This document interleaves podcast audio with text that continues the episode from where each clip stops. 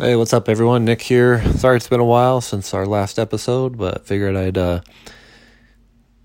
create a new one for you and get back on the horse and try to create some more content for you.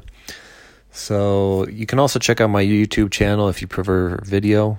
Um, just Google Overage Syndicate on YouTube, and that's all about overages. But I want to do a quick video today um, talking about expenses and what kind of expenses you can expect to have, uh, specifically if you're doing overage deals. And this could also apply to other real estate deals as well. But when you're first starting out, um, like I did, obviously when I started out in real estate and in overages, uh, I was on a shoestring budget, didn't have a lot of money, and that's why the overage strategy appealed to me is because it didn't seem like there were a lot of costs involved. And that was that was true in the beginning. And so basically, you know, what your costs could be are it can be as big or as little as you want to make them. So when I was getting started, I was doing most of my marketing through cold calling. So there was no cost with that. Um, I was using free skip tracing tools to find contact information um, via Google and things like truepeoplesearch.com and some other websites out there that are free. And that's what I use to gather contact information for people. And sometimes I would send out letters, and so there was a little bit of cost as far as, you know, stamps and envelopes and stuff, but that was pretty minimal. And so those were my first um, first initial expenses, basically just postage then, when I started doing mortgage overages, there was a couple more expenses that were involved um, because we had to go through the courts. So those were filing fees mostly, and here in my home market, the filing fee was fifty dollars to submit a claim, and I would also have to pay an attorney to submit that for me.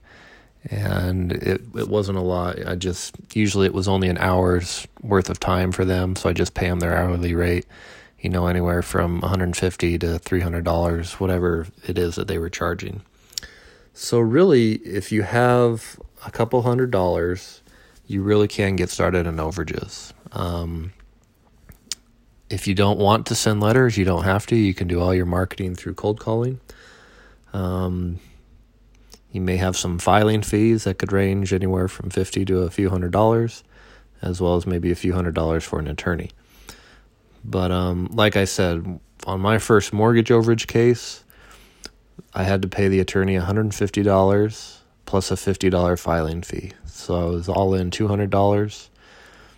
And um, on my first deal, I contacted the person through phone, so there wasn't there wasn't any letters or anything. So two hundred dollars was my total expense, and on that and you can go back and listen to the case study on this. This is the one on how I made $10,000. This is the same case that I'm talking about. So my total expenses were $200 on that case. Um, as time has gone on, obviously I, I, have a bigger operation now. I have uh, some, you know, a couple of part-time team members, and we use various skip tracing softwares to find people. We're sending letters to lots of people. And so obviously our costs are higher now, but in the beginning, when you're just getting started, they don't have to be that high. As you're expanding and as you get bigger, you may want to consider paying for more um, higher level skip tracing services such as TLO or Accurint. Um, we've also used Locate Plus, Skip Genie, and these can range anywhere from 50 to 150 or $200 a month. So not huge expenses, but um, that's that's those are expenses that we have now. We pay for those skip tracing services to get us better data, so we can contact more people. Um, you can also consider hiring virtual assistants to try and do research for you, um, or to make calls for you. Um, we've used virtual assistants in the Philippines and on, in other countries as well, and also virtual assistants here locally in the United States and those can range you anywhere from six dollars an hour to up to fifteen or twenty dollars an hour, just depending on the person. So that can get expensive quickly. Um, we also have contractors that we pay to do research and send us leads, and that could that can get pretty expensive sometimes. It could be anywhere from 100 to 200 a month to up to $1,000 a month. So it just depends how many leads you're buying from people.